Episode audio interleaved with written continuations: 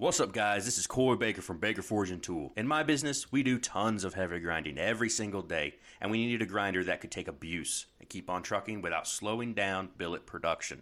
The AmeriBrade variable speed 2x72 is just that. All heavy duty parts and framing with well thought out accessories that are easy to use and not bogged down with lots of tiny parts. By far, the best accessory item that AmeriBrade sells is their surface grinding attachment. It is absolutely foolproof and the best in the industry. With quick release magnet system, there is no prying your workpiece off the platen. Very fast to slap a billet or a knife onto the table, engage magnets, and start surfacing with precise increments. On top of all of this, their customer support is outstanding. Eric and Kevin are always available and fast to help with any situation. If you're in the market for a top of the line grinder or maybe just an accessory to add to your existing setup, go to ameribrade.com and use the code HUSTLE100 for 100 bucks off any grinder package. All right, next up, the Hustle and Grind podcast.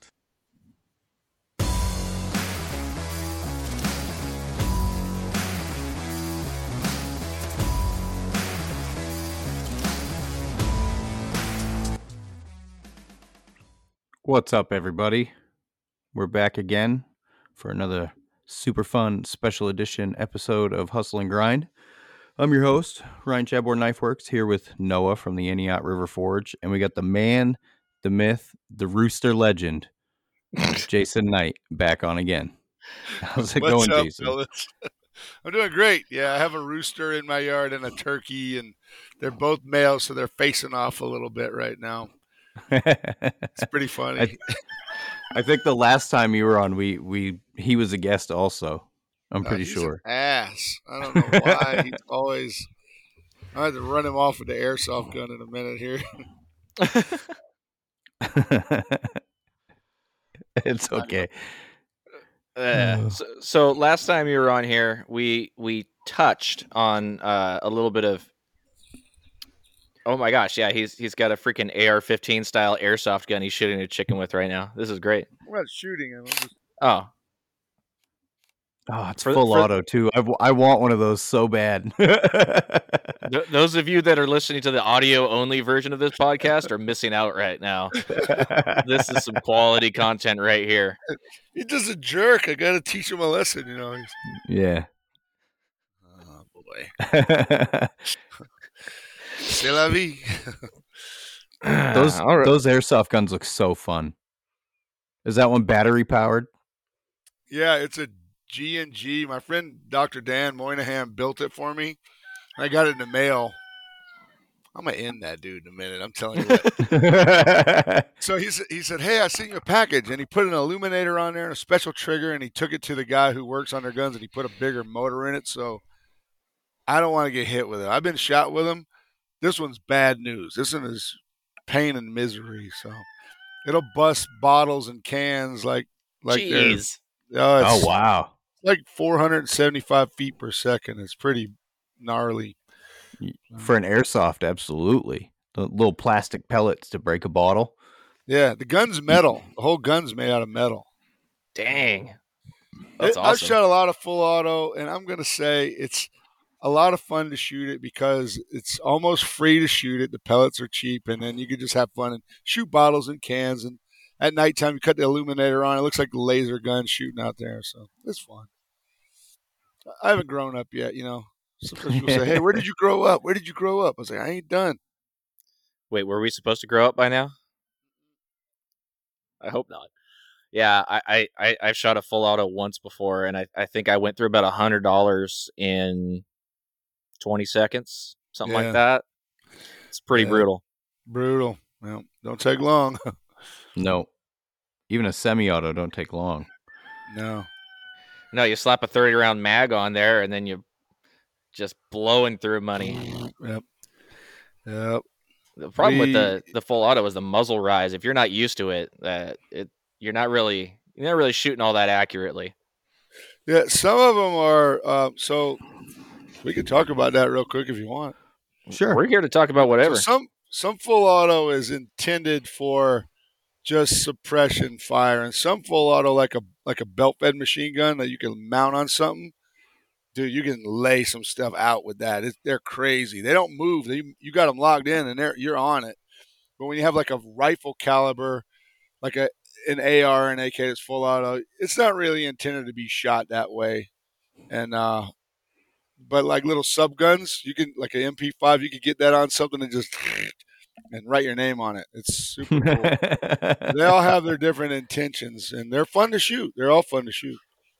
Or you could draw a dick on something with a with a full auto weapon. Shout out to a previous episode there, uh, if anybody got that. But yeah, I was shooting a, an M249, and man, that thing just you, you just touch that trigger and it's just raising right up. That thing Yeah. is uh, a Yeah, beast. those, those rock and roll. That's that's a serious. That's a serious gun. So where are you shooting full autos at? Because I know you have to have some some special uh, permitting to to be able to have those. Well, you can shoot them. I mean, in Tennessee, you can shoot anywhere. If you own one and you have the paperwork for it, you know, you got to get a, you got to have a class three and all kind of other stuff. You know, you have your special permit to own one and buy one. But I don't own one; they're too expensive just to buy one now. But we built right, we built some AKs out at Rifle Dynamics. Me and Tiger Lily did in uh, Las Vegas Mm, really mhm. cool. And uh, sh- she did not come to shoot day. She built her rifle, and then me and Shelly went to shoot day, and then we shot everything that they they had all kind of AK variants, you know. So that was a lot of fun. But that that was fun. And then I've shot. I took a H and K class a long time ago when I was a kid. I shot a lot of Steyr Augs. This was back between the I was 17, 18, 19 and um uh, it was just it was a different that was a long time ago so it was like 89 90 91 and um i was in a, a interesting place to be able to go do it so i would always take upon that opportunity to go shoot when i could uh, it's cool Absolutely. Yeah, it totally depends where you live because you could drive four hours south of me, not be able to own half the stuff that I've owned in my life. You know, go to a different state. Laws are totally different. Yeah, this is the free state of Tennessee.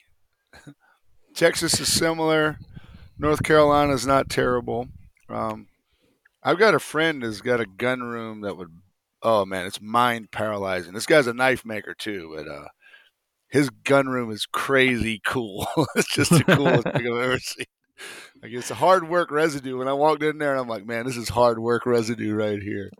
it's A lot of hard work to acquire some guns like that.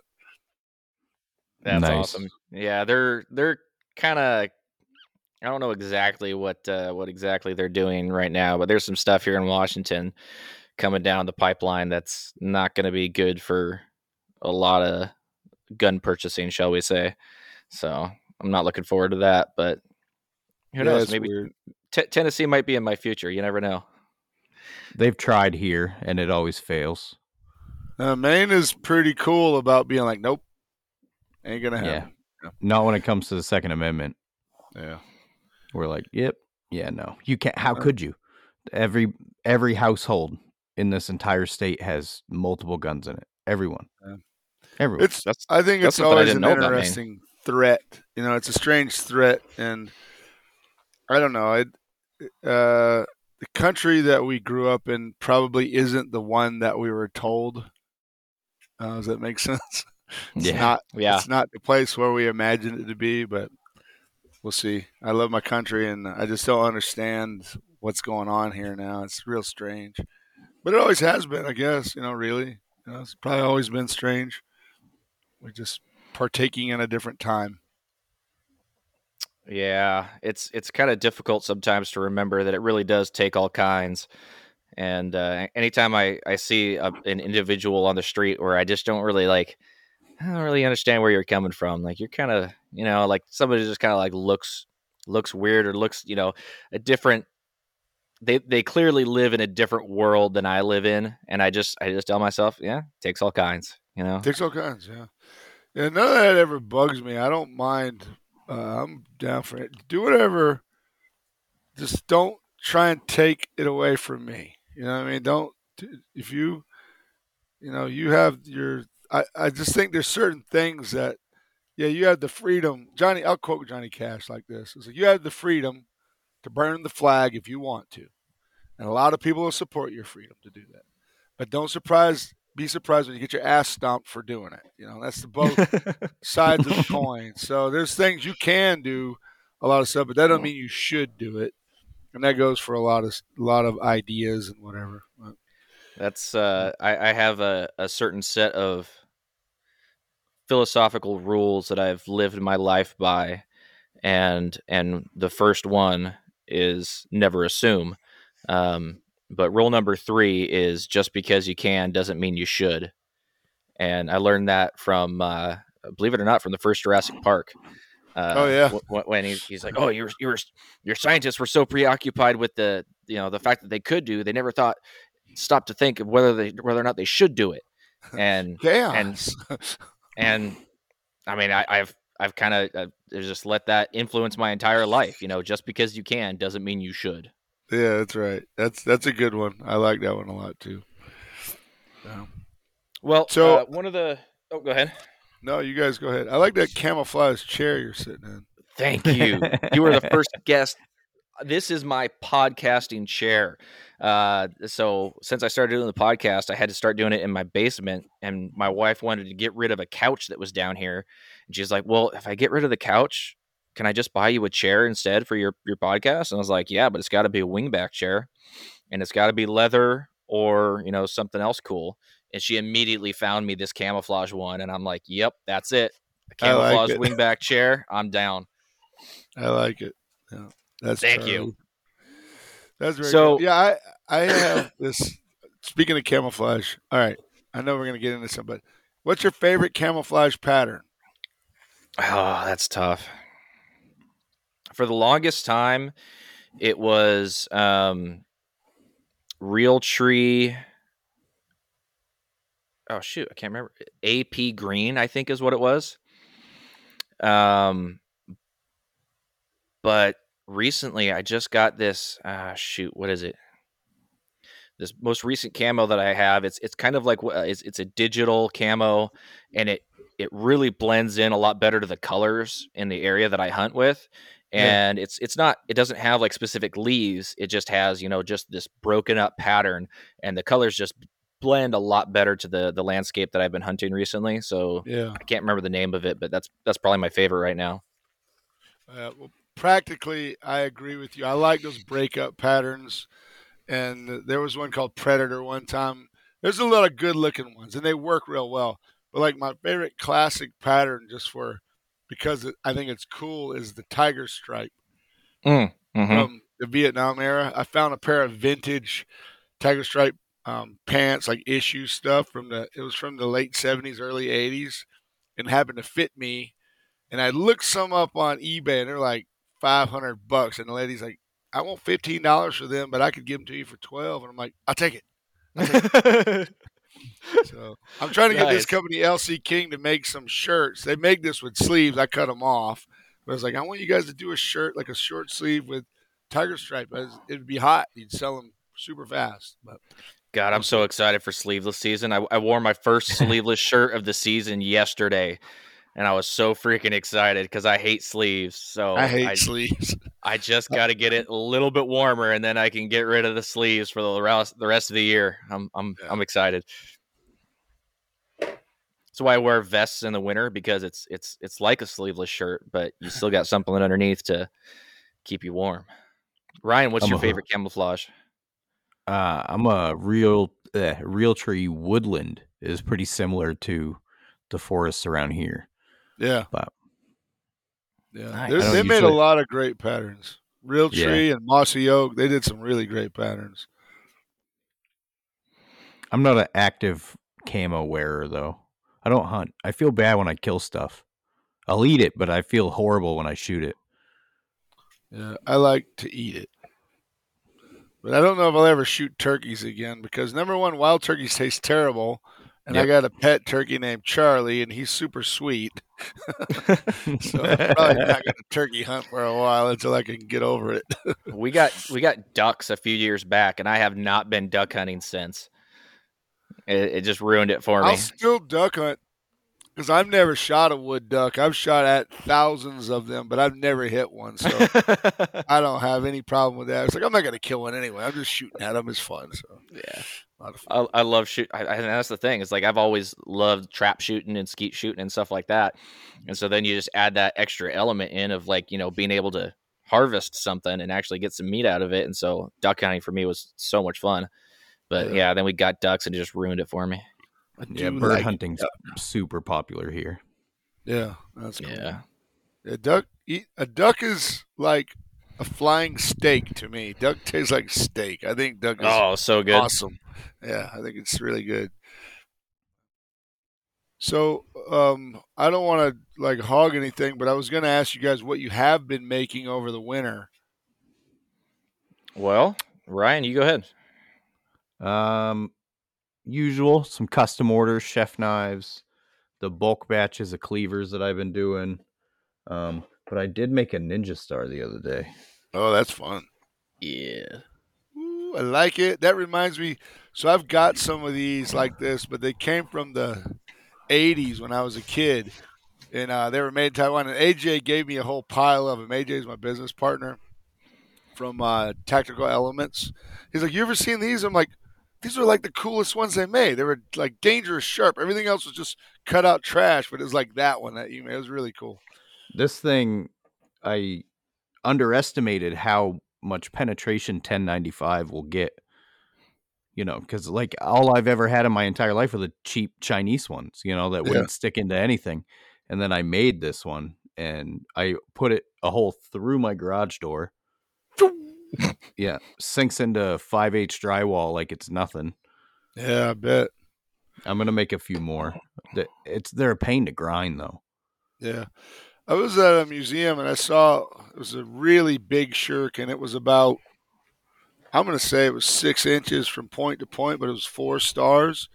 Like if you threw that at somebody and hit them, they'd they'd be stuck, man. They'd be they'd be bad. They, they would be not having a good time for sure. No, it'd be really bad. yeah, and uh, that's What else have you been making, Ryan, other than Ninja Stars? Um. Oh, I made this last night. I was bored. I didn't. Sometimes I don't want to work on my projects. Like I know I need to work on something, but I can't bring myself to work on my projects. And I, I have no idea what that looks like. I snapped the head off my hatchet, so I like reprofiled it and put it on a Oh, handle. nice. I like it. That looks Very cool. sexy. before I could make, before I understood heat treating or anything, I would get axe heads and I'd take a torch and I'd cut them. So that I made them, I'd cut them so they look like what I imagine. Oh, this is what a battle axe looks like. you know, so I Oh, just- okay. Yeah. I forged out like a tomahawk head one time, and I still haven't finished it, but I really want to. That'd be a lot of fun. I need something else to throw. Have, I don't think I talked to you guys since I explored the whole rasp tomahawk concept. No, Uh, no. They're garbage. No matter how you make them, they're trash. So, so what I did was I took my friend Dave Lisch came up with this great formula for folding them and rolling them over. I was like, ah, that's great. And he said, now listen, they're only good for throwing. They ain't good for nothing else. I'm like, all right. I was like, I'm gonna figure this out. So I made them. Man, I made like 40 of them. Jeez. And um, they were fun. We throw them out at the shop. I got a bunch of handles and we throw them. But like, no matter what I did, they were just. I'm just like, I just don't like them. Like I just don't like them. Even if the profile was cool, like that one looks cool, but it's still a rasp. I don't like it. so, I mean, I know it's. I know some people will see a rasp knife and go, "Wow, you made that out of a rasp. That's so cool." It's it. It's nostalgic for some people. I don't know why. Like railroad spike knives. The truth be told, you could become a millionaire making knives by making railroad spike knives. It's super simple. But is that what you want your progeny to be? Do you want to be like, oh, that's the railroad spike guy? And you'd be like, yes, I'm a millionaire knife maker also, chumps. I just can't do it. But like, I figured the formula out one day. I was like, you could make and sell a thousand dollars worth of these things a day, and then teach somebody how to do it really easy, and pay them three hundred dollars a day, and have a whole crew of them just spitting them out, spitting them out. They don't have to be hard. They don't have to be past thirty six. People throw a hundred bucks at that all the time. And um, I just can't do it. I was like, I can't do it. I don't. want I'm, I'm right there with you. Yeah, I don't I don't understand the the rasp fascination. So I'm sorry if I'm pissing off any of our listeners here because I know people really love the rasp, the rasp knife or the like you were saying the railroad spike. My first knife was a railroad spike knife because it was super easy. Yeah, Uh, it's really- But uh, yeah, I just I've never had the inclination to bust out a rasp and make a knife out of it. It's just there's something about it. It just doesn't appeal to me. I don't know why. I made a Santoku out of a massive farrier's rasp, and but it was because that's what the customer wanted. They wanted the knife made out of a rasp. So They wanted something for their food to get stuck in on the sides of the knife. yeah. well, it was full flat, so there was like a little bit of pattern on one side, and the other Yeah. side was smooth. Oh, okay. All right. It's I'm just flipping you funny shit. I know. I- and I think that's funny. I, uh, you know, I'll make what they asked for. He, I can't remember why he wanted it out of a rasp. Like maybe his dad had horses or something. I don't know. No, he because he couldn't buy one of Chelsea Miller's, and he wanted one. He wanted you to make one for him instead. he couldn't one of Chelsea's. Good for her. I mean, she was sponsored by Budweiser one time. I don't know if you guys know who I'm talking about, but I wasn't about to start throwing names down while we were shit talking a No, certain no, type of knife, but uh, actually pretty cool. go ahead. It's- I mean, like I said, good for her. It's pretty cool, but like I, it's one of those funny things. You're right. If you touch on certain subjects, boy, people will lose their mind. You know what I mean? And I don't care anymore. I just let people talk. I don't. I don't correct anybody when I'm at a show or whatever. You know, I have people come to my shop all the time. and They go, you know, what you could do. You know, what you ought to do. You ought to chart. You ought to make a cheap knife and do some really things so you could do a lot less expensive classes. You'd have some people come in here and I take your classes. I'm like, hey, that's cool, man. I think that's a good. I'll take that into consideration. I appreciate that. I'll take that into consideration. The uh, the very yeah. politically correct term for your Yeah. opinion means nothing to me. Yeah, let me circle back on that one. there you go. no, I, I don't mind it. I just don't. I'm not engaging into. All right, this is a great one. You can engage into a debate on subject matter, whatever it is, with people if they have the intelligence level to debate the subject, whether they think it's right or wrong or care about it one way or the other, like outer space aliens, whatever. Um, and the outcome is a deb- is like, oh, we're discussing it, but like I don't have a clue, so it's okay to talk about it. But when you get to that point where you begin to argue your point, I'm like, uh, come on, man, it's not, there's no like, there's not a lot of information behind these things, and it's fun to talk about, but I'm not gonna get aggravated about it because I got interest in other areas that I am an expert in, and this is not one of them, and neither are you, because I, I think most people just hear something and then they believe it forever. But until Oh, yeah. you read and you research and you find out some truths, it's really not you're not able to engage in a you can engage in a discussion, but you can't engage in a debate honestly unless you really studied and you want to learn. And then that other person may have information you don't know and say, hey, go look this up, go read this, go check this out, go think about this. Okay, cool. And you won't walk away being aggravated. You walk away going, wow, that was that was great. But it's rare. It's more rare nowadays, and I think it always has been the case where um, I don't know what the percentage of the population is, but I would say most people are naive, and so you know you've experienced this. Hey, did you see on Facebook where so and so and so did this? I'm like, I don't believe that. Right off the kick, because it was on Facebook, Instagram, Twitter. I don't care. Hey, I'm everything like- on the internet is true. Wouldn't that be awful? yeah. No, I know exactly what you're talking about though, because you get these discussions with people, and they, you know, they, everyone enters a a debate or a discussion with preconceived notions, and and they have you know their life experiences that they're basing everything off of, and and whether it's experiences or just things that, like you're saying, that they've always hold held to be true. I was having a discussion one time with somebody uh, about evolution, and we're I like to take different sides of arguments or not arguments about discussions and debates because I like to keep an open mind. I like to play devil's advocate because it's fun, and uh, you know, I like to just have interesting conversations. And I was, you know, talking about the Galapagos Islands, and we're talking about evolution and stuff. And the person that I was talking to didn't know the difference between micro and macro evolution. Weird, right? And I walked away. I was like, "Well, we can't continue this discussion. That's We can't, we can't, we can't keep debating something if we're not even talking about the same thing. You, you, you, you we're, we're, we're starting from a, a premise that that one of us understands and the other one doesn't. So we're we're just done. Exactly. Someone they don't have a pla- they don't have anywhere to hold their ground on to have a, a like a learning discussion. You know what I mean? Exactly. Yeah. And that's a key. That's a great key. Do you know what macro and uh, micro and macro? Do you understand the second laws of thermodynamics or any of the laws of thermodynamics? So those make it an interesting talk. I have a, a friend and he's brilliant and I really love him and he's um he's an orthopedic surgeon and he believes a certain thing because that's what they taught him in school and it makes sense to him and I get it but like I don't buy it but I have reasons why I don't buy it and it's okay. We don't have to agree on that and we don't have to argue on it and we don't have to be angry with each other on it. I just think I know why he believes it. In a way uh, you have to believe a certain thing when you're indoctrinated into a certain culture. Yeah.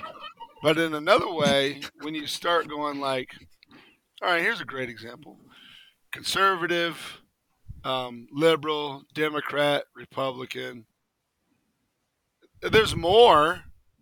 I mean, of course, there's more, but like these are the these are the basic four that we're faced with. And so someone says, "Well, what are you?" I'm like, uh, "I'm not from your time. I don't really like I'm happy to discuss And now. And my wife always convinces me to vote, so okay, I'm a vote. But I have a different thought on these things, which doesn't make a lot of sense to people. And so I realize I have a a George Carlin point of view on certain subjects. There's Uh, a special club. there we go. Guess what? you ain't in it. You ain't in it. you don't want to be. So some of it is fun to discuss, and sometimes you can be convinced, and you will start to do your own research and start going, "Gosh, now if this is true, I might lose a lot of friends if I say what I think about it." So that becomes interesting subject matter, no matter what you're talking about. And I, I think it's great, but you, you're right. You have to leave the conversation when someone is arguing from a point of arrogant ignorance. And I don't think ignorance look good on anybody. Ignorance doesn't look it's disgusting on anyone. When you're ignorant on a subject that you want to argue and you don't know what you're talking about, then you can't do it. How That's what makes that's what makes aliens so fun. it is. because nobody knows. Nobody knows. It could be anything. yeah. It it's complete conjecture. Everybody's full of shit. It, it is all conjecture. That's true. Um, Well, speaking of okay, well, we're, let's let's get into that. But Ryan, uh, let's hear from one of our sponsors first, so that they can they can sponsor this alien talk. In honor of Jason's turkey, we'll go with Maritime Knife Supply. Hustle and Grind is sponsored by Maritime Knife Supply. Whether you're looking for steel, abrasives, handle material, forges, epoxy, or anything for making in general, Maritime Knife Supply has you covered. And in the US or Canada, they ship faster than the great Cobra chicken goosesses that their country is known for. Go to Maritime Knife Supply, and when you buy a 10 pack of belts, get 10% off. And tell them we sent you, eh? eh? Hey, thanks, Luke. That's Luke from KraftyMan Forge, everybody. Crafty with a K. Crap. He does a- hey, Yeah. Maritime is on which side of the continent? they're right above me. So they're north northeast. Oh, but they, you know, those are Irish. They don't say A up there, do they? No, they're uh French or Irish, yeah. French and Irish. Yeah, interesting. Yeah. Because my friend's here. He's from there. He lives up in Nova Scotia. And he's like, he's like, nah, everybody's from Ireland. My wife's from Ireland. It's like, all right, that's kind of cool. We're like So- uh uh my dad's side of the family actually immigrated from Ireland to here. And uh it's cuz we're the shortest point across the Atlantic from Ireland. Like you come across Ireland and we're the closest. So Uh, you know what's great? If you think about it, like everywhere, it's like this is where they wanted to. They didn't know what to do with our people, so they stuck them in places in America. Like, well, nobody wants to be there. Let's put them over there. My family is one of the. I don't know, probably one of the oldest Irish families in America. The Knights have been in the area I grew up in since 1690, 1710. And then my grandma's family is Canada, Kennedy, not Kennedy, but Can, C- like Cannon, Kennedy. It's interesting. Always Your guys' interesting. families have been here longer than mine. Mine just came over because of a a short, angry dude with a mustache. Oh yeah, that bastard. Yeah. yeah, the Chadbournes that like my knife making is named after. It's my middle name. They got here 1650s. That's cool. Wow. Yeah, they were the first sawmills built in the United States were built by my family. Gosh, you know what that means, right? What? We're Americans. Yep. Because that was before this was a country. Yeah. That's cool. I didn't think about Yeah. that. yeah, I like to think about that too. I, it's a funny subject. Um, I got some crazy ones, but they're so so controversial. I don't generally talk about them, and I probably get in a lot of trouble for doing it. Because Well, I grew well, up in South Carolina. We could talk about that on the after show. The after show Yeah. is, is our, our patron supporters only, so it's a safe space. Oh, safe space. well, that's cool. You So- got uh you got this the, this or that questions lined up? I, I got some. They're not very good, but I'm gonna we'll just roll with it anyways. So uh, for our guests, I I started lining up some some this or that questions just to kind of fast pace rattle off some questions towards our guests, and and you can pick between the two. So we'll we'll bust through these if you don't mind. All right. Morning or night? Uh, b- both. it, it all depends on where the moon. This is off to a great start. Yeah, it, it all really. the truth is, is it has to do with where the moon is. So on the full moon, night. On the, you know, when there's no moon, morning. All right, kukri or bolo? I'm gonna go with barong, which kind of a combination between both, and I want to explain myself because a, a bolo is from the Philippines, kind of from the Negritos, and the barong is also from the Moro Philippines, and I feel like the it's like a straightened out kukri. So like I really like kukris, and they look good when you stylize them a bit. But so far as yet, I haven't got anybody to pick up on either one of those two other ones, even though I like them a lot. You know, they just anyway. That's the end of that. Is the glass half full or is it half empty? Uh, for me, it's always half full. Uh, It all depends on what's in it too. Like fill it, fill your sixteen ounce pint glass with whiskey and see what happens next. well, I'm about to give up on this. Uh, moderately done Damascus or quality monosteel? Quality mono steel. Hot or Woo iced woo. coffee? You know, I'm gonna tell you, some of these I'm like cool with both. Like I'm a, I'm gonna be um, bi on some of these subjects, like hot or iced coffee. I'm buy coffee. No, So no, I just it- made an one or iced the other. coffee. Yeah, You got to pick one, man. for you what can't time limit of day? you can't limit greatness, Noah. You stop. Just let him go.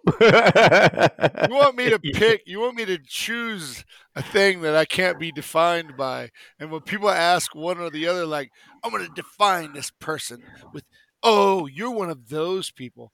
Well, I generally don't drink hot coffee after 11 a.m. because it makes me grumpy, unless it's iced coffee with whiskey in it. So there, there's your answer, Your Honor. You ever? I'm gonna break up into this. You got. There's a great interview. There's a courtroom attorney, and he's questioning Lil Wayne, and, and the, the judge already loves him. I could tell because he, you know, he's clever. He's like, uh, "Next question, please." And the guy asked him, was like, "So, uh, do you recall being in so and so and so a certain place?" He goes, mm, "I'm a superstar. Do you know what that means?" And that means people schedule that for me. So I don't really know exactly where I was on that ne- date. So next question. And then he would be like, "That's a stupid ass question, Your Honor. Do I have to answer that question?" No. Okay. next question. So it's funny. You got to watch it, but I'm happy to answer the questions. I just have to answer them my way. Okay. All right. Noah B. Esquire. This is See the I best to- this Uh. event we've ever had. Oh my gosh. Uh, reality shows or documentaries? Uh, they're both fake, so I'm going to go with documentaries. I would take the least fake of the two fake options, only because I worked on a reality show one time. Did you really? Yeah, I never heard of. I never. I haven't heard that. that's cool. Yeah, it was a game show. it was a game show. It was a game show. Oh, okay. Yeah, if right you don't on. like game shows, then you might have not seen it. Was it a? Never mind. I'm going to leave that one alone. uh, I, I I hope the listeners know know what we're getting at there. Um, would you pause time or rewind time? Oh, pause. I like pause. I like pause. Yeah, pause time. That'd be cool. Guacamole or salsa? Guacamole. Would you rather have a farm with no shop, or would you rather be in the city with the best shop? Can I pick which city? Yeah, of course. Just has to be a big city. Yeah, it would be uh it would be San Antonio with the best shop. All right, there we go. I had some others, but we're just gonna we're just gonna leave it there. I think that's a good place to end it. All right, cool. So- Bye. so, but before we get off the questions here, so we uh so recently we've been trying to uh, give some more uh, opportunities for our uh, our patrons, our, our people that support us through Patreon to interact with the show. And so we put it out there uh, for our Patreon listeners to be able to submit questions for the people that we uh, have on the show. So actually, I was talking to somebody um, just last night who you're actually familiar with, uh, Brigham Kendall, and he has a two part question here, and it, he actually uh, it's for all of us, um, but also to you. So, Brigham uh, also has my phone number too, so just so you know, he could so, so, so he could have just called you and asked you this. He just called me, but it ain't his way. Brigham's awesome. We love Brigham. Yeah. Uh, so, excuse me. Question from Brigham: What is your next planned tattoo, and do you have any that you regret? Um, I don't have any I regret, but I have some that I might have changed a little bit or argued more when I was. So I'm gonna elaborate. I have a new. I have some other ones planned. Find someone you really like, and then anything they'll do will be great. Anything they do, they'll you'll like it. But when you're just kind of like, hey, hey, hey, um, so then I want this this kraken thing. Like I don't know why. I just think it'd be cool to have like it's pulling an ancient ship down underground. It's the kraken. It's like I think that'd be kind of cool. Why? I don't know. I just like it. Or I have an idea for I want one of these really old. Um, I got to handle a lot of old Viking swords in the Metropolitan Museum, and I like I kind of want to tattoo one of these old rusty swords. Any, Oh yeah, I do have some I regret.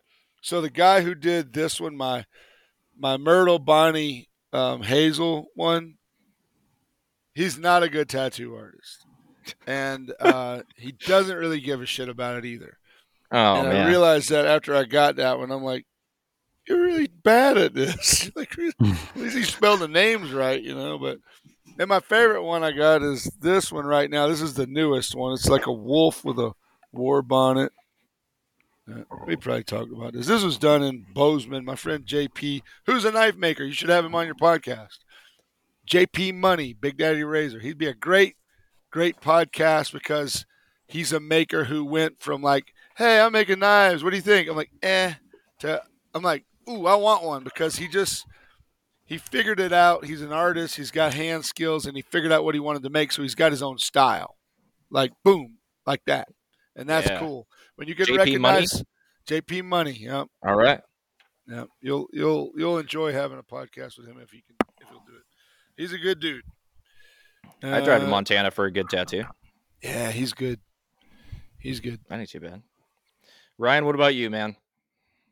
Oh, I don't know, dude. I'm covered. You don't you, you don't plan tattoos, do you? they just happen. Well, we've got a few now that are in the works because we'll I'll come up with something or he'll come up with something and be like, "How about this?" And I'm like, "Yeah." So we've got like four or five. Like, I want an old school Yoda, Yeah. like like the Jim Henson original Yoda, not like the cartoony ones. Right. Uh, gonna do a galaxy. I want a full color cartoon Scrooge McDuck. money, money, money, money, money, money. money. yeah, that was way before Mr. Krabs. That's cool. yeah. Um, What about the uh the goose with the mullet? Are you gonna get that one? oh, I suppose I could. You know, the mullet, on that note, the mullet is the Tennessee State haircut. Is that actually official? Yeah, and I don't know if you guys have noticed where you live. Is it coming back? Yeah, I had Uh, one up until about a year ago. Yeah, it's cool. It's like in full effect here. Like girls and guys get it all the time here. It's kind of cool. I'm like, where's the Z28? You ain't got a Z28. and you ain't got the full effect going on here. It's My yeah. My my, I- logo I had a- is the my logo is the swan because that's what the Chadbourne family wax stamp was when they immigrated here back in the day. So I had a swan. with a Tennessee waterfall. All right. That's dope. oh Very man. cool. Yeah, I, li- I live in a very small town, so there are men and women here who have mullets. It's I like it. just the way it is. I I like had a- what I had it says is America. Yeah, I, I had a coworker who had a, a Z28, and he he grew a mullet just so that he could have it while driving that car. Speaking of the Tennessee, the state of Tennessee, isn't the blue tick coonhound the Tennessee state dog? I don't know, but I know what the Tennessee State rifle is. What is it? The Barrett 50. Nice. Oh, yeah. Officially, it is. It is officially. yeah. I don't know what it is. The blue tick coonhound. Um, could be. Could be. Speaking of uh, small time makers that kind of went big, because I mean, he basically built that rifle in his garage with what he had, and then it turned into that huge company, the Barrett 50 cal. Yeah, it's pretty cool. Cool story. I It's on my love those. list. I love those stories. Like I like his. I like Marfione Microtech. I love his story. Um, they're they're great because you start with an idea, and it expands into a kingdom. And my two things I would say is like no matter what, you respect the maker and their work, and they went somewhere that we can all be grateful for because they paved some ways. So that's a cool thing when you see when you see some makers do stuff like that. It's like, man, they made that easier for me because they paved a way to make it recognized. It's like this is important. This is something cool. And yeah, they're expensive. So it's all good for us, you know, as makers. We can we can say, hey, this is good. Josh Smith, another good example of that with his uh, Oh, yeah, Montana Knife Josh. Company. That's true. That's a good Talk one. about I- ma- mainstreaming handmade knives. I mean, there's nobody bigger, I don't think, right now doing that. I saw Josh a month ago. Yeah, it was about a month ago. We have an event we do called Winter Strong. So it's all the like people like it's a outdoor event. We camp outside and a lot of. I always miss the years that Zach Brown and these other guys come. I was like I go every other year, but I intend to go every year, but I don't. So um, me and Neil Kamimura and um, Lucas O'Hare, Grizzly Forge, and um, there was a couple other people showed up. But we forged and we had fun, and we kind of focused on that this time and just banged out some kukris and uh, all by hand. The AmeriBrade guys were there. So Nice. We had a lot of fun. We had a great time.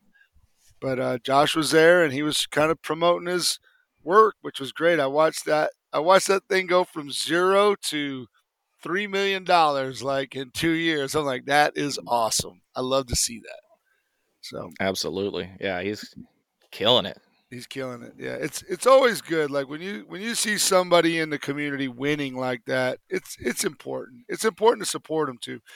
Um, they it gets it's a lot of work. It's it's the bigger you get, the more work it is. Uh, it took a lot of hard work to get there, of course, but it takes even more work to maintain it and sustain it. So that's a good thing. Hey, can we take a pause? I'm gonna go. Do we have a pause in here? Absolutely, man. Yeah. Oh You yeah. can pause. Okay, I'm gonna go do something. But I'm, all right. So my daughter Tiger Lily and her fiance Liam Hoffman. I, gue- I think you guys know Tiger Lily and Liam. Yeah. Um, they are be doing their inaugurating their new location of Knight Forge Studio, which is mine, with an integral class. Now I'm not teaching it, but I'll be there. July 17 through 21. You go to my website to register. Tiger Lily, Tiger Lily will be in this five day class with a three day session on the integral hunter. She's taking a unique approach to this class. Makers will collaborate with her and make an extra blade to take home. Uh, they'll finish a knife also. During the last two days of class, makers who learn to make Liam. I'm sorry, I said that wrong. I'm dyslexic. the last two days, makers will learn to make the Liam's how to technique for integral hatchets. So they'll make an integral hatchet with Liam and uh, it's a week long class at Knight Forge Studio, taught by Tiger Lily and Liam Hoffman. And the class is limited to eight students. But if anybody wants to find out about it, just go to my website. They can register, and only eight.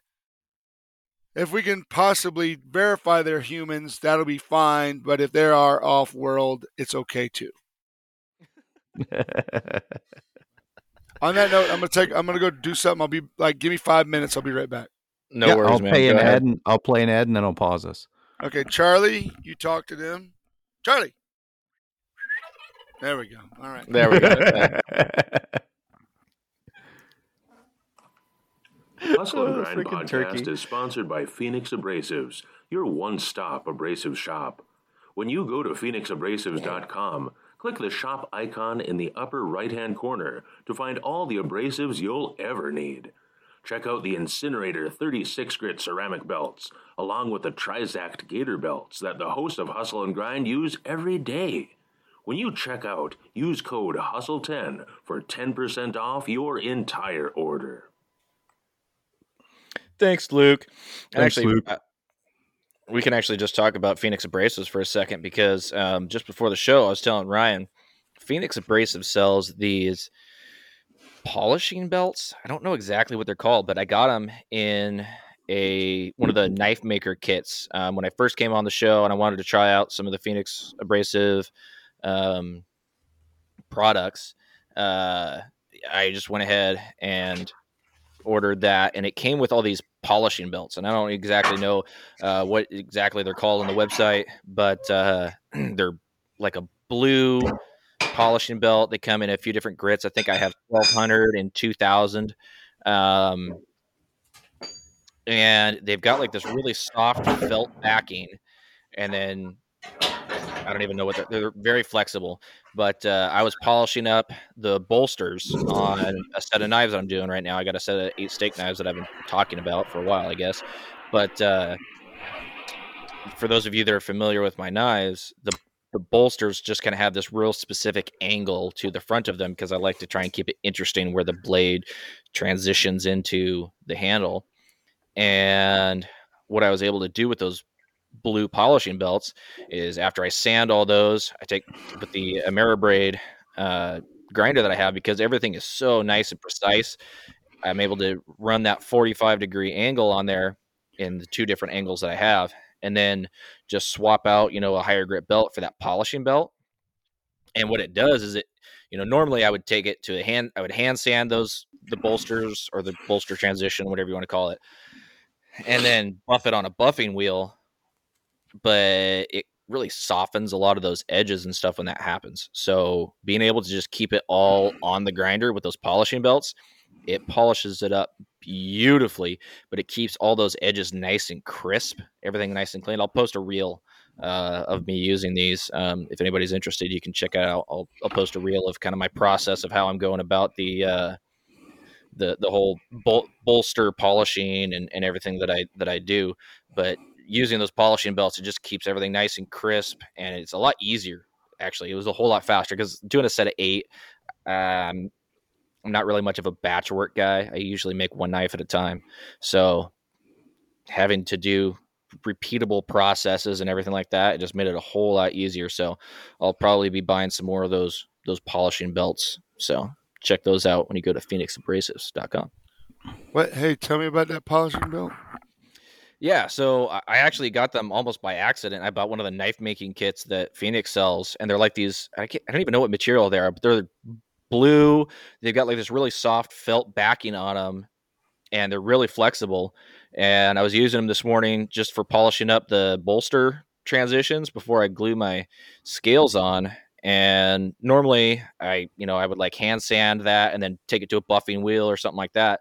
But because I had these really sharp angles on that bolster, just being able to kind of hold them right up against the platen keeps everything nice and crisp and uh, it polishes up really well. I was surprised actually how well they worked. I want to tell you a crazy thing I saw about buffing real quick. All right. You ever seen those the Microtech customs that had the mirror finish on the blades? Yeah. Mm-hmm.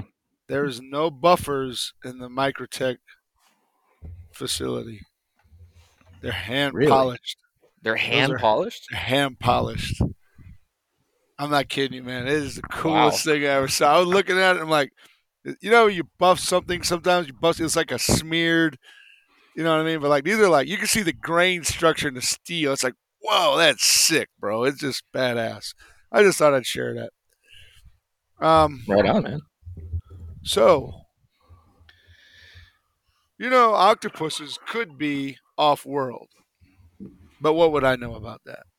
I've I've heard that theory. I've also heard that theory. I think it's a hypothesis, but you could call it a theory if you want to. Yeah.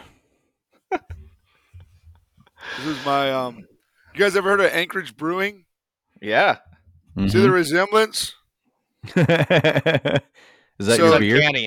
That's my beer. Yeah, Gabe made this beer for me. Gabe Fletcher, who's a knife maker, Anchorage Forge. Um, this guy's, I think he's brilliant.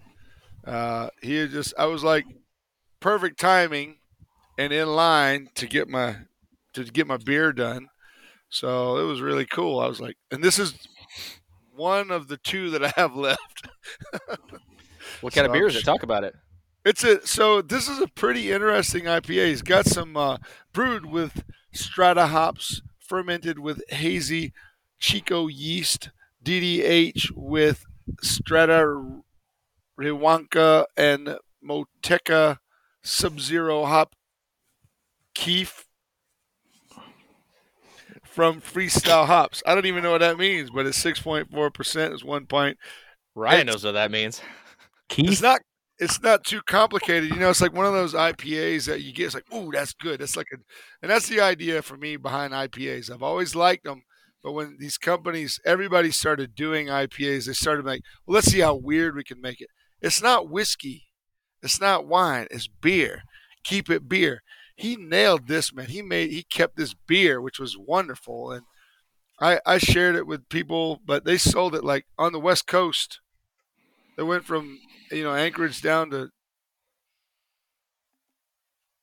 what's that state down there? California. California. Yeah, I think he sold them all the first week. Jeez. They only Damn. did eight thousand cans, but it was cool, man. I was like, what a what a cool thing. So, I hope to have him come up and make a knife with me in my studio. But it was really cool. That's awesome, man. Lots of fun. So, uh, last time you were on the show, you mentioned that you found the idea of extraterrestrial aliens fairly unconvincing, and you were more interested in the idea or theory of inter- interdimensional aliens. Now that Right. now that we're here to talk about this sort of thing, can you explain a little bit your theory behind interdimensional beings? Sure. All right. So, um, if you ever read anything in the Old Testament, there's uh, several places where God's explaining that there's this weird event that happened. And if he's not explaining, somebody else explains it too. But it's like, hey, there's this thing that happened where I had made these special super beings, and they knew almost everything I know, and they were almost able to do everything I could do. They could even, you know, they could do all this crazy stuff, very powerful, incredibly powerful, and eternal. You know, um, however, one of them decided, I'm going to do my own thing because I'm the most powerful, I'm the smartest, I'm the most handsome, the most brilliant, and I'm leaving this joint. He took a, a third of all these super beings with him. And there's interesting descriptions of what this actually means. You know, when you're a kid, you may have the impression that angels are little kids with chubby cheeks and wings, but in every description in the Bible that somebody sees an actual angel, they fall down on their face like they're dead. So angels must be pretty terrifying to see actually. It doesn't necessarily say they have wings. So I'm going to talk about this fallen angel category just for a moment because this is an idea. Okay. I don't know, of course. I'm just saying where I think of this interdimensional or kind of outside of time and space being, maybe, you know, somewhat to a degree.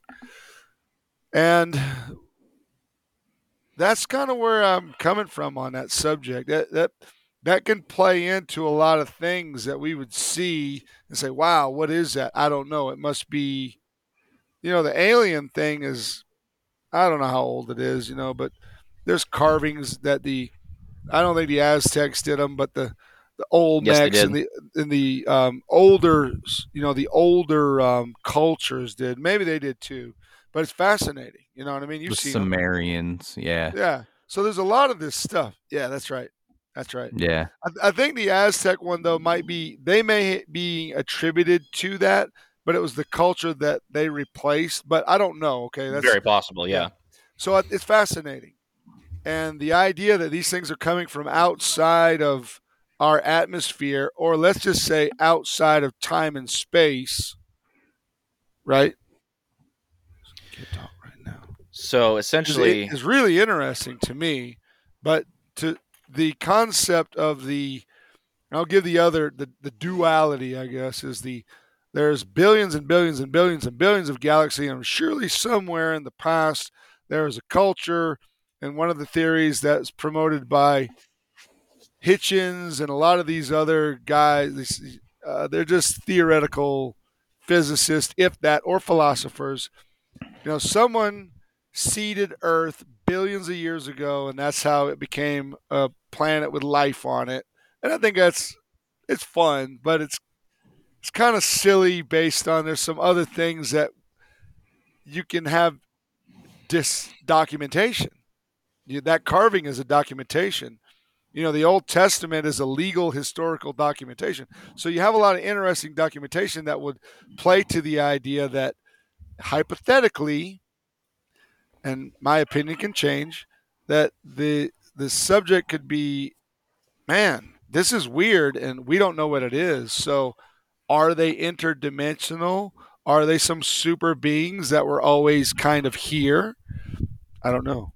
It, and it's not it's not just limited to the Old Testament because even in Hindu, which is much older, over in India, they had books like the Mahabharata, which Mahabharata, talks about yeah. which talks about space Spaceships. battles. Yeah, yeah, space battles in the sky over their cities in detail, like with pictures and everything, like drawn pictures or whatever. But so no, it's not just limited yeah. Just painted over them to make them look cooler. oh, okay. Yeah. You know, um, it, it's global. It's everywhere in the world they find. Like the Sumerians, the ancient Sumerians, they were where Iraq is today, and they believed that they were dumb until gods came down from the sky and taught them to do stuff. Yeah. That's the short and skinny of it, but the Book of Enoch says somewhat of the same things. Like the fallen angels in the book of Enoch taught man how to make steel and how to forge weapons and how to mix medicines and all these different things. So it's real. They're all very. They all are very similar to each other. Is all the tales, which I think is cool. Mhm. So, so it, I just to boil down your kind of the way that you approach the subject. Um, I don't want to make it in too simplistic terms, but you see, you know, alien sightings or historical records of, you know, quote unquote aliens, not necessarily as as extra extraterrestrial beings that exist somewhere in our time and space, but outside time and space, essentially angels and demons who you know our simplistic idea of, of angels and demons aren't really sufficient to describe who or what they are but you're essentially seeing that as a potential for you know slipping into our time and space and and out as a as a way of explaining some of the phenomena Yeah, we're a you know we're a culture right now of people who have always known TV. We've always known entertainment. We've always known movies. Um, people my grandma's age, you know, when they grew up, there was no such thing as TV. Okay, so in our culture, we're a, visually stimulated culture, and it- here's a here's a funny example. Um, the the native people of North America, the original people of North America, Native Americans.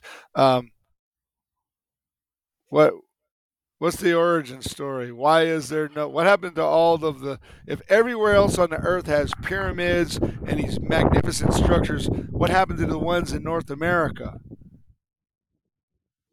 It's That's a like point. It's, a, it's a cliche that we're told the story through Western movies and all this other bull bull crap that I don't think is accurate, but we believe it because we saw it on TV. And so, hey man, you know what I saw on TV?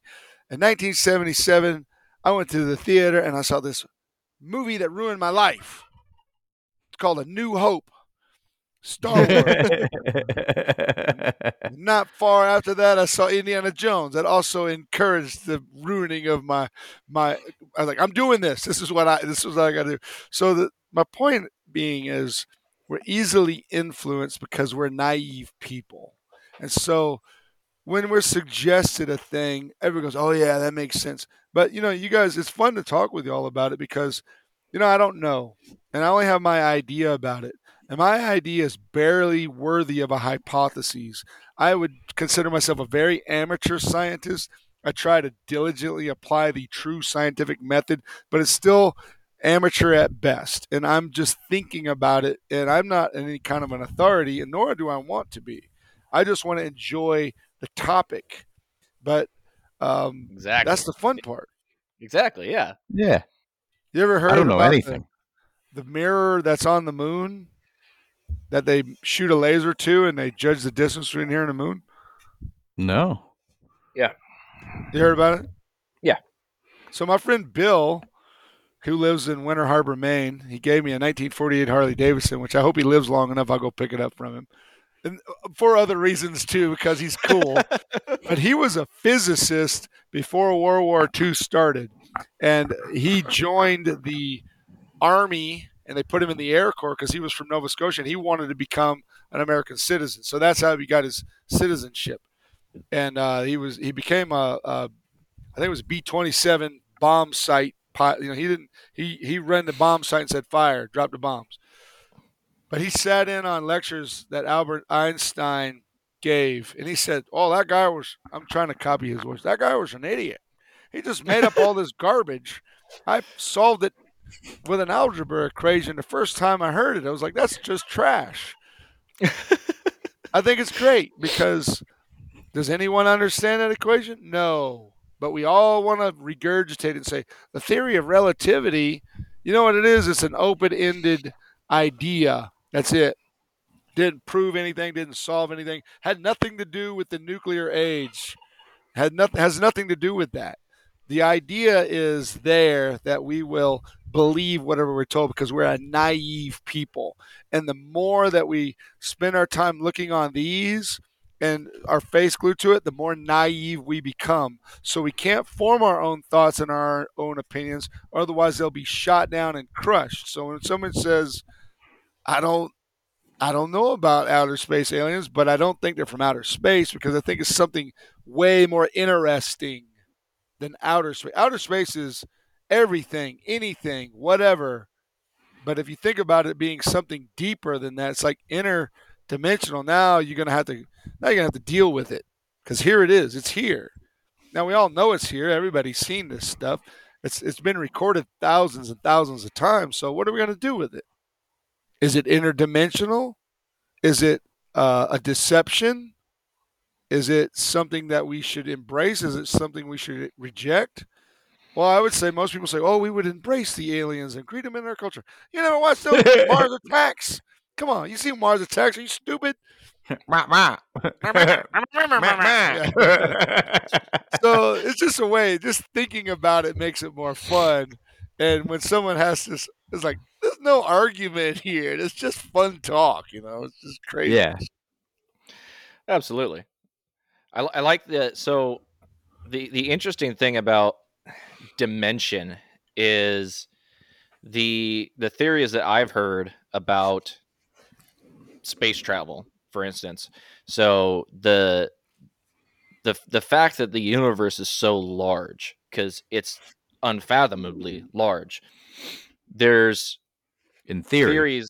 Well, we don't know. A lot of the word theory here is going around a lot. Uh, but I was listening to uh, someone was actually there's been multiple people who have testified in front of Congress about this. Speaking of Yeah. naive people, uh, or generally unintelligent people, we can talk about Congress. Uh, there's uh, multiple people who have testified in front of Congress who have eyewitnesses of different, you know, per se extraterrestrial activity.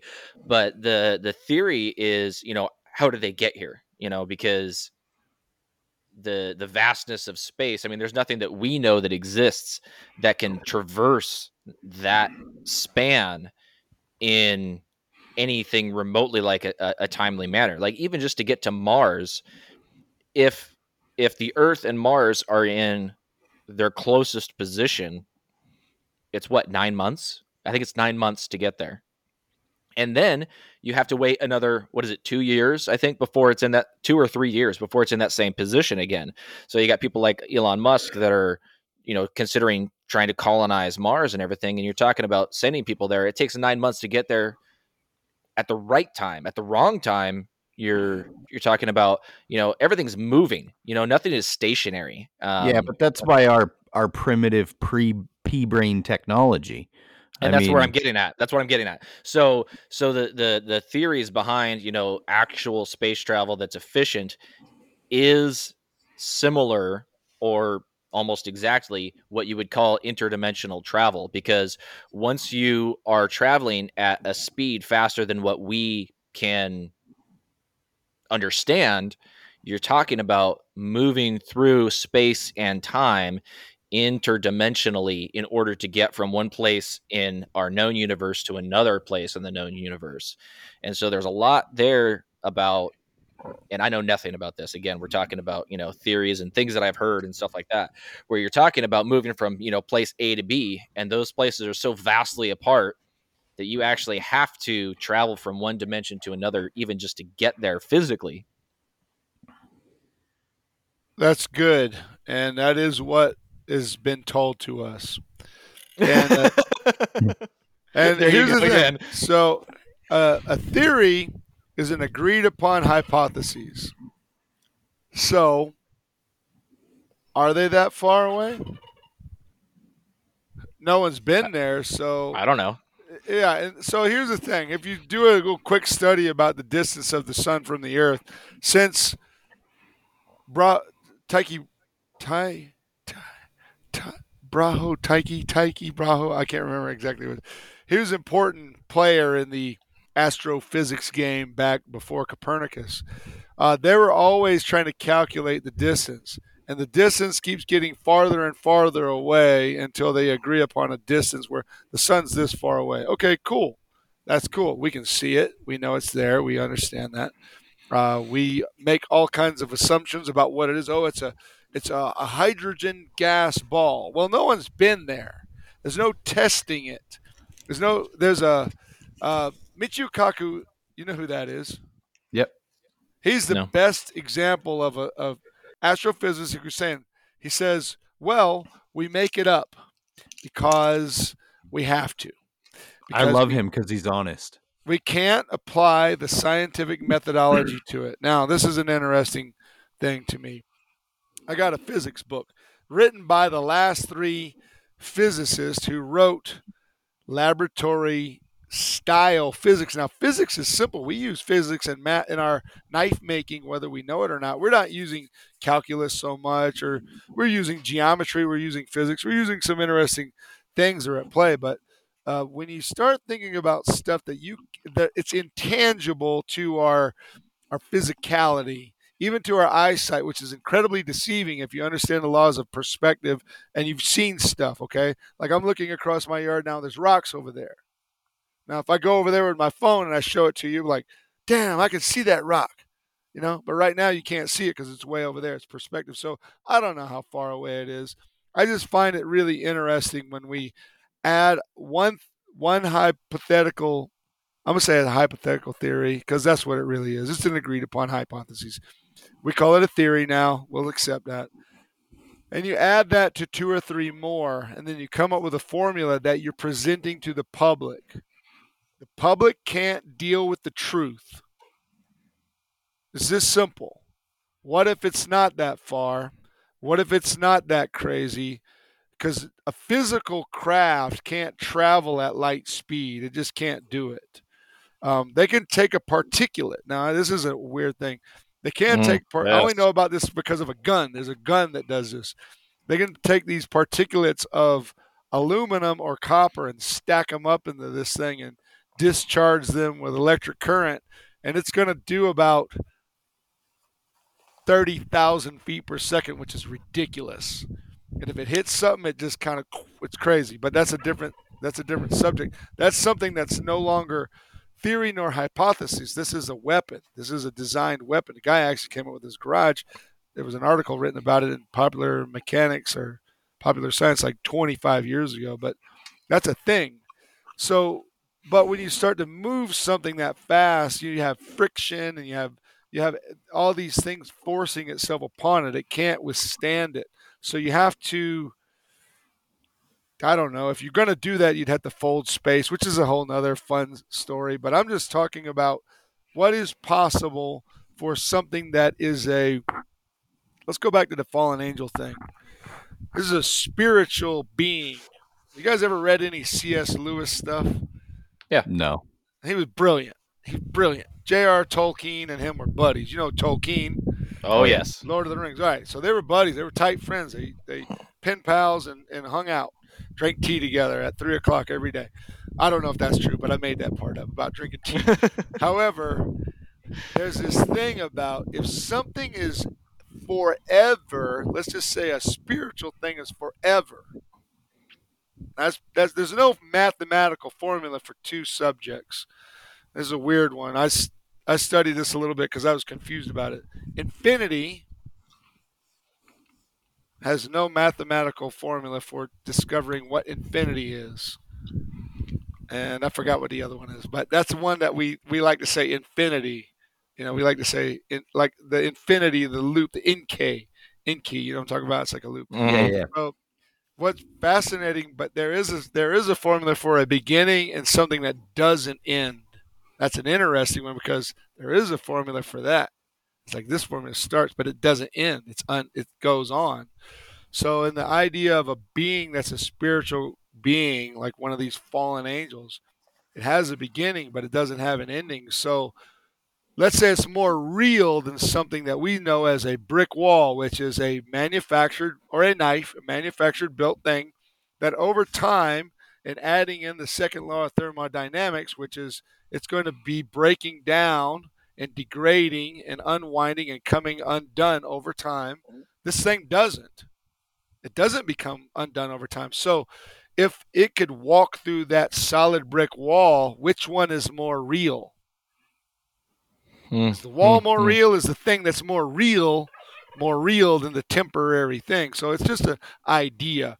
And so when you're seeing stuff in outer space and you're seeing physical manifestations of ethereal objects that we don't understand and they're moving through time and space and these crazy manners people shoot. There's thousands and thousands of videos. It's real. We see them they're true. It's real. It's not it's no joke. It's a thing.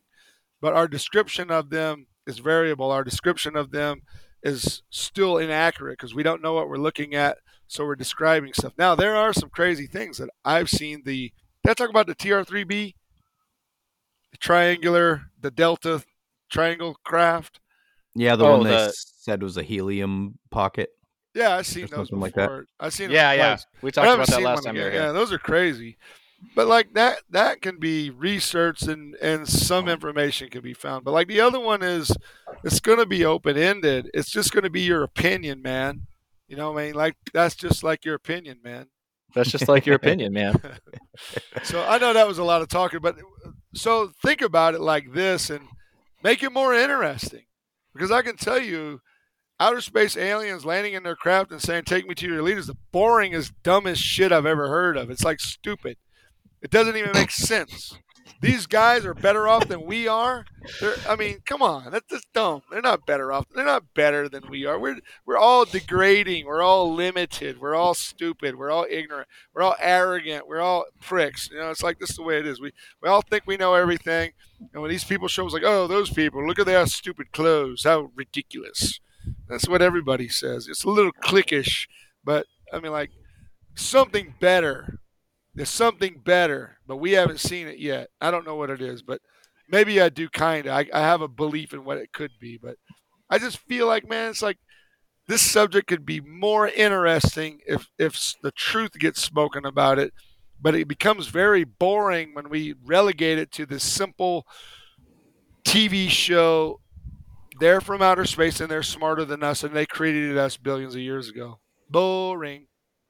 I told you they came on the backs of crystals. I don't know. I like the So- predator theory. I'm a Oh, big I fan like of the that one. predator theory. Me too. I like that one the best. So I especially like the the one thing you're you're talking about with you know what what you know what's the sun made of and how is the sun you know how far we we measure the distance from the sun, and you're you're stacking up these multiple hypotheses to to reach this this end conclusion because it kind of brings us full circle back to what we were talking about at the beginning of the show, where you're having a discussion with somebody, and they're coming to the discussion with their preconceived notions or whatever, and they're starting from a false premise. And it's not necessarily a false premise it's an unknown premise. You're taking these things for granted that you don't know you haven't seen and you're taking this as as fact when there's no way that you can know that that was fact and you're creating these other hypotheses off of the ini- individual one you know the, the initial one and you don't even realize how far out into abstraction you're going because it's built on these other things that you just take for granted and it's that's a that's a very interesting point and it's something that people forget a lot of times and it's something that i think about often when i see these uh news articles about oh uh scientists have discovered a new planet and it's comprised of this this this and this and it also has these winds that are traveling at, at, at, at this and it's like and it's 30 million light years away it's better than Earth. I, I understand that like you guys have like ways of like looking at things and and and and and, and getting an understanding of what a thing that you're looking at through a telescope is but how can you tell me that that atmosphere is 30% helium from 30 light years away like that can doesn't make any you- sense I, I know exactly what it is. I'll tell you exactly the planet. I know the planet's name. You like to hear it? I would love to It's called Alderaan. now And it's just a pile know- of dust. It's just a pile of space dust. Great, a great Well- disturbance in the force. and and and, and th- this this brings me back to another point, which is back in I think it was the '60s when they first were getting these you know telescopic images of Mars, and this was kind of where the whole you know Mars attacks thing came from. Was they had these certain images of Mars, and they were like, oh, we can see growing seasons, and we can see we can see uh, movements of populations that are happening on. Mars. You remember the face on Mars? The, the What- face on Mars and like it's all way this. older than that. It's way older. Is it is than older that. than that? My my It's older mistake. Sorry. Because I have a progeny. I have a great great great uncle whose name was Edgar Rice Burroughs, and he wrote about all that stuff. So my point is, is that you know That was Back in the then, twenties. back then this was taken as fact. We can see this. We can see Yeah, we can this see growing season happen. We can see the the movement of these populations. And then later on they find out oh that was dust moving. Uh, those were rocks that were being blown across the surface. You know n- none none of that was real. And but they it was fact. That's what they could see. They knew let's, it they, they knew it. Let's relate this to something that we can all identify with. You know, my uncle said you could make take one of them Samurai swords and you could cut a 50 caliber machine gun barrel in half with it. you ever heard this? no. You never heard of a Samurai sword? I, have, Uh, I haven't heard you can cut a 50 cal barrel in half with it. From WW2. Well, when I was a kid, those guys were still alive, so they used to say this stuff. And you know that little groove in the knife? That's the blood groove. That's when you stab somebody, it, you can't get it out. If it had, doesn't have that groove, it's got to it'll release the suction on it. and You can pull it out. So these are knife mythologies, okay? And it's the same story. It's to sell you an idea. That's what it's for. That's what it's for. This is why it's so badass. This is why it's so great. So let's relate this to something we can talk about. How do you sell a knife? Like Ah, when you face to face with someone, like how do you close the deal? i don't i'm a terrible salesman Me too. I, I, I let the knife sell itself. That's good. I like that. If if somebody if somebody comes up to me and they ask me questions, I'll answer the questions. You know, if somebody comes up and is like, "Oh, hey, tell me about your knives," you know, I'll tell them, you know, kind of how how I make them, you know, the steel that I make them out of, you know, the the geometry that I made them for, you know, what what I had in mind when I was making them and you know like what what each the, the purpose and everything like that is and and if Yeah. somebody decides that they can identify with that and they want, you know, something along those lines then they buy it. I don't I don't have a sales pitch. I don't I don't try and sell people my knives. Well, in a way, I want to I want to share some stuff with you because it's kind of fun. So those things that we're told, those are all sales pitches. Everything that we're told about off-world, the planets, the aliens, the, the Tesla car, whatever it is. Now my friend's got a Tesla, it's cool. But the thing is, they're sales pitches to someone who doesn't know what we are, and you're giving them the straight technical data. Here's what it is. Here's what I make and that's really cool. That's honest and that's direct and that's that's good. And people buy the knife. So there's a couple reasons why people buy knife. So sometimes when people like I had some of these at the show in Texas. This is a Tanto. Me and Josh, Primitive Woodsman, and Kyle, we made these. This is what I call a shop made knife. But people pick them up and they go, "Wow, that's cool." I go, "If you swing it fast enough, and I mean fast, you'll open up a time space portal." Now, don't go don't go through it because we don't know what's over there and no one's gone through and come back yet. But it can do that. But otherwise, it's made out of 80 CRV2. Da da da da. And I give them the straight poop on it, but I have fun with it because I don't know how to deal with that kind of customer that I have to close the deal on with them. But my old technique was can you make the knife? And they go, no. I say, can you make money? And they go, yes. I go, give me the money and I'll give you the knife. It's easy. Transaction. You can make you can make more money, but you can't make this knife. And they go, yeah, you're right. So I always have fun with it because I don't care if I sell it or don't sell it. And that's my key. That's being honest and genuine about it. I'm telling fun stories that are ridiculous, but they're fun. And I don't care. I don't care if I sell it or I don't sell it. But more than not, I do sell it. But that took a long time. I give them the technical data. I give them the the uh, hey, this is 80 CRV2. These are water jet cut. We hand ground. This was hollow ground. This was flat ground. This has got uh, Westinghouse micarta. Micarta was developed by Westinghouse. I give them the whole history of all this shit if they need to, because some people are just ignorant about it. I'm like, okay, cool. You want it? How much is it? 350. Whoa, whoa, whoa, whoa, whoa. That's too expensive. I'm like, expensive compared to what? And they start giving me things. I'm like, what kind of car you drive? They go, I got an F350. I was like, you you got a prescription at Starbucks. So you stop there, they know what to make you every day, right? They go, yeah.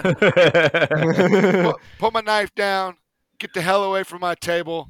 Don't ever come back again because you have no clue what expensive is. You see what I'm saying? Mhm. It's, it's not expensive relative to eat drinking a latte that costs seven dollars twice a day. I mean, do your damn math. You're not you're obviously not a math person if you can't fourteen dollars a day, three hundred and sixty-five days. Of, that's a lot of money, man. Don't tell me my knife is expensive. Get away from my table. Go away. Don't come back.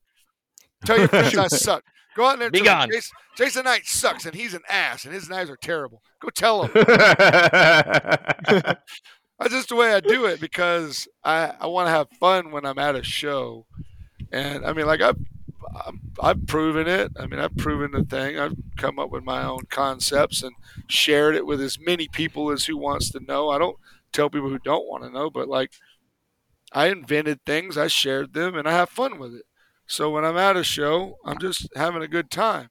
Like when we're doing this podcast I'm telling you my thoughts and my and um, you know it's like open whenever you do a podcast you can really be honest whether people like it care believe it or not it doesn't matter but you're doing it because it's important.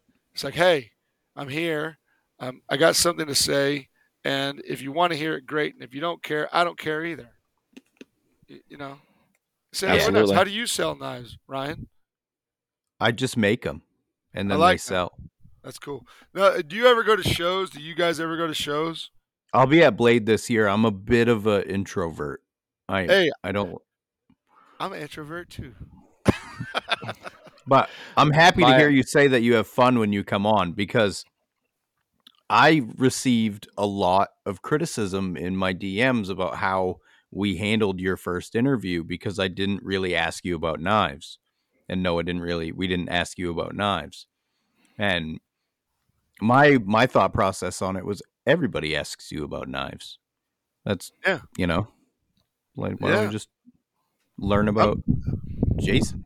I, Those I people think are really going to be mad about this episode. Hey, I have an Instagram. Send me a message. I generally apply.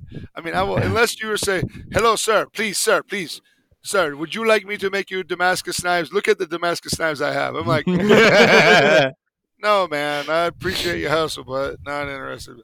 I, I answer almost every single question, and it's always funny some of the ones I get from some of the people. Get- Yeah. I've gotten questions from Post Malone, Chris Pontius. I mean, those are just like, Wow. is this really the guy? Is, are you for real? nice. So nice. It's always funny, you know, because I'm happy to answer the question. It's just I noticed with those two platforms, Facebook and Instagram, right now, they are the worst. And maybe we can talk about that for a second. Um, that's a they're so strange and weak, so weak right now. Um, I spent a lot of time building those platforms, but they're the oh my gosh, I could go on there and post something, and I have two comments and zero likes. I'm like, no one's seeing this. I worked a long time to build this platform. It's like no one's no one's seeing it, or they really hate me. Now, which one is it? I don't know. It's, Yeah. uh, suppression seems to be a real. They consider us to be weapons manufacturers. Yeah. Which is Everybody's funny because all- I make mostly kitchen knives.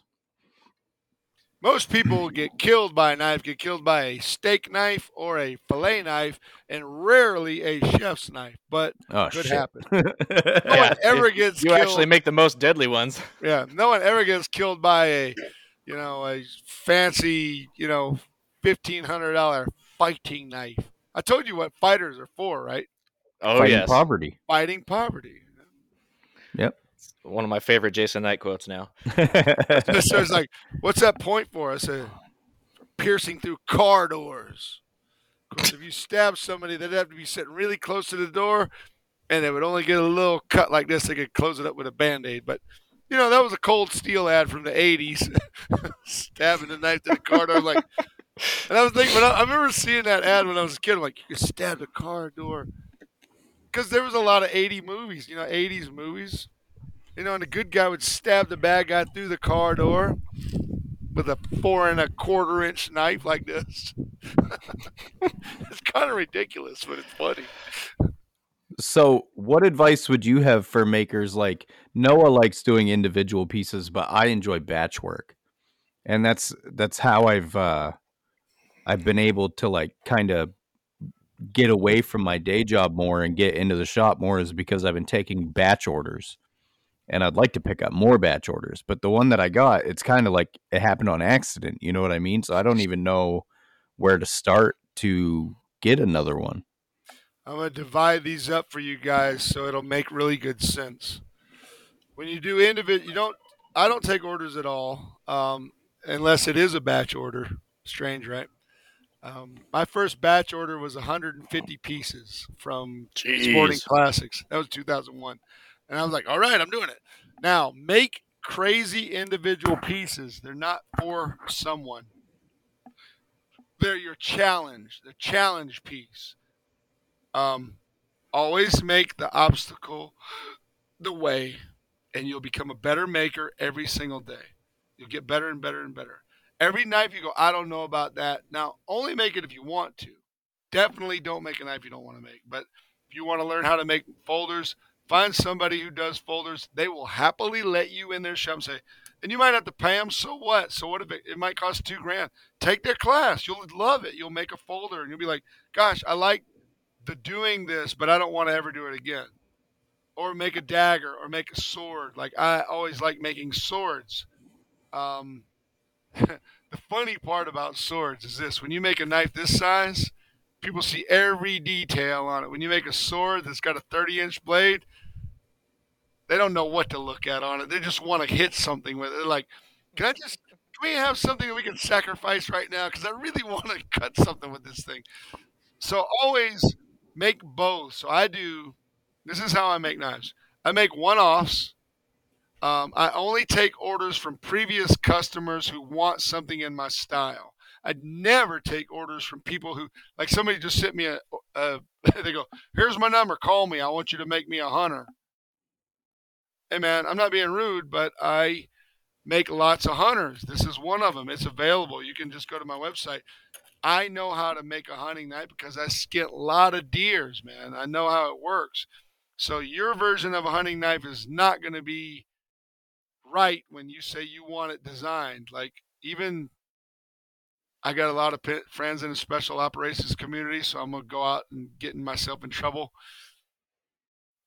But when they make when they design a knife, I can guarantee you it's not for stabbing humans. It's gonna be for like prying open a box or drawing a map in the dirt, you know, which is anyway, it's just a different concept, you know, it's a whole different idea.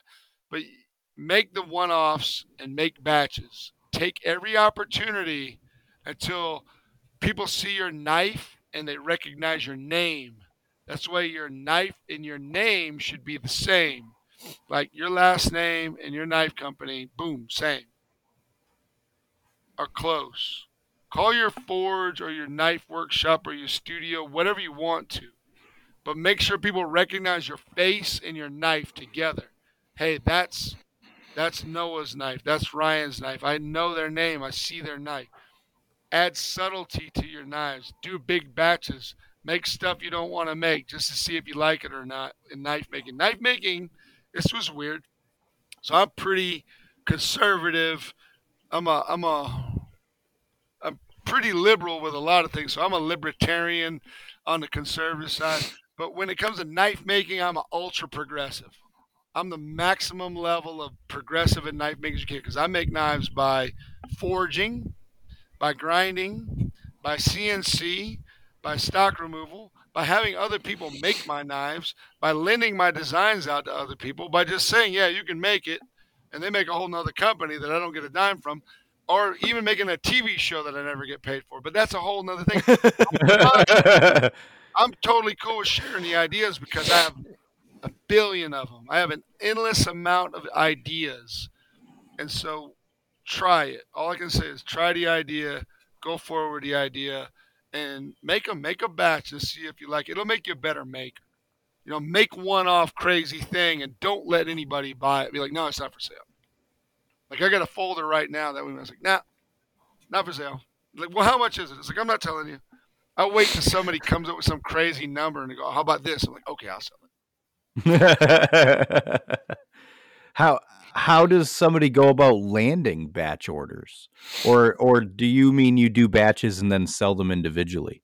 No, go about landing a batch order. Um, probably the best example is there's you have connections whether you know it or not. So I had a lot of connections to gun companies, and um, first one I did was Wilson Combat. Wilson Combat makes like the ultimate 1911 pistol in all the business. I don't Yes. care who, Nighthawk, all these guys. They make great stuff and they're good. But the Wilson Combat is the ultimate. And so my my friends said, "Hey, we're going to start a custom line. We want to call it, you know, something exclusive. We want you to be the first guy." So I did the first one. I did 11 knives. 10 were for sale. One was for them. And, and so I began to bring in other people, and then the batches got bigger. So hey, what about 50? Okay, we could do 50. So you do batches. They start off small, and they there's a turkey and cattle dog battle going on here. This is kind of funny. They're not battling, but the turkey's really serious. He's all puffed up, and Daisy's like, "I don't care. You're you're a bird. I'm a dog. This is stupid." But you, you just do them in batches, or you offer them in batches. Hey, I'm offering five of these. They're numbered number one through five, but always put one of five. Don't do individual numbers because you get into a complexity of nerds who are esoteric in their num- numerology. Oh. You just got jumped, didn't you, Daisy? that's funny. Charlie just jumped him. So anyway, that's what you do. You just do batches and offer. Hey, I got five pieces. I'm only gonna do these five. So and you only do like like this do five of whatever with a specific steel and a specific handle material and get weird ones that are hard to get and then don't do them again. I like that. That's a good idea.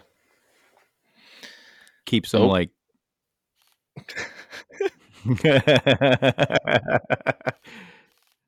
There's a turkey being shot at in the background. No, I'm not here. shooting a turkey, it's the rooster. Oh, okay, my bad. No, I love the turkey. I love the turkey. The rooster, I'm just shooting at his feet so he runs off. I'm not trying to I'm not hitting him. He just he's just an ass. I can't s- he's All right, guys. Well, hey, it's uh, it's an hour and a half in. Ryan, do we want to do uh, Florida Man, or do we want to just skip that and go straight to the after show? I say we go straight to the after show. Let's do it, man. All right. after show. So w- we're doing after shows now with the patrons. Our listeners, sorry you can't listen to it unless you're a patron, but you can still send us questions because nobody is sending us questions. So, and then maybe you'll get to hear it on Those the are after show. voice texting and they can't never mind. Sorry. but Jason, it was awesome having you on again. You're the man. I, yeah, man, I, feel appreciate like it. I, you guys got a great show. I enjoy being on, so it's always kind of fun to to come. And I appreciate it. We've been referred to as mediocre and flea bags. So to hear that we're got a great show from you means something. It's great. Now, on whoever said that, guess what? They don't matter. no, no, we still matter. keep going. We keep going. Whoever- all the people who said it's mediocre and flea bags, you don't matter. Whoever you are, you're probably listening now. You're nothing. You're nobody. You don't matter. Go All tell right, your well, mom. Go tell your mom. She's the only one who cares about it. She probably don't even like you anyway. So whatever. All right. Well, with that, I'm going to play us out and we'll catch you on the after show. Thanks for listening, guys. Catch you next week.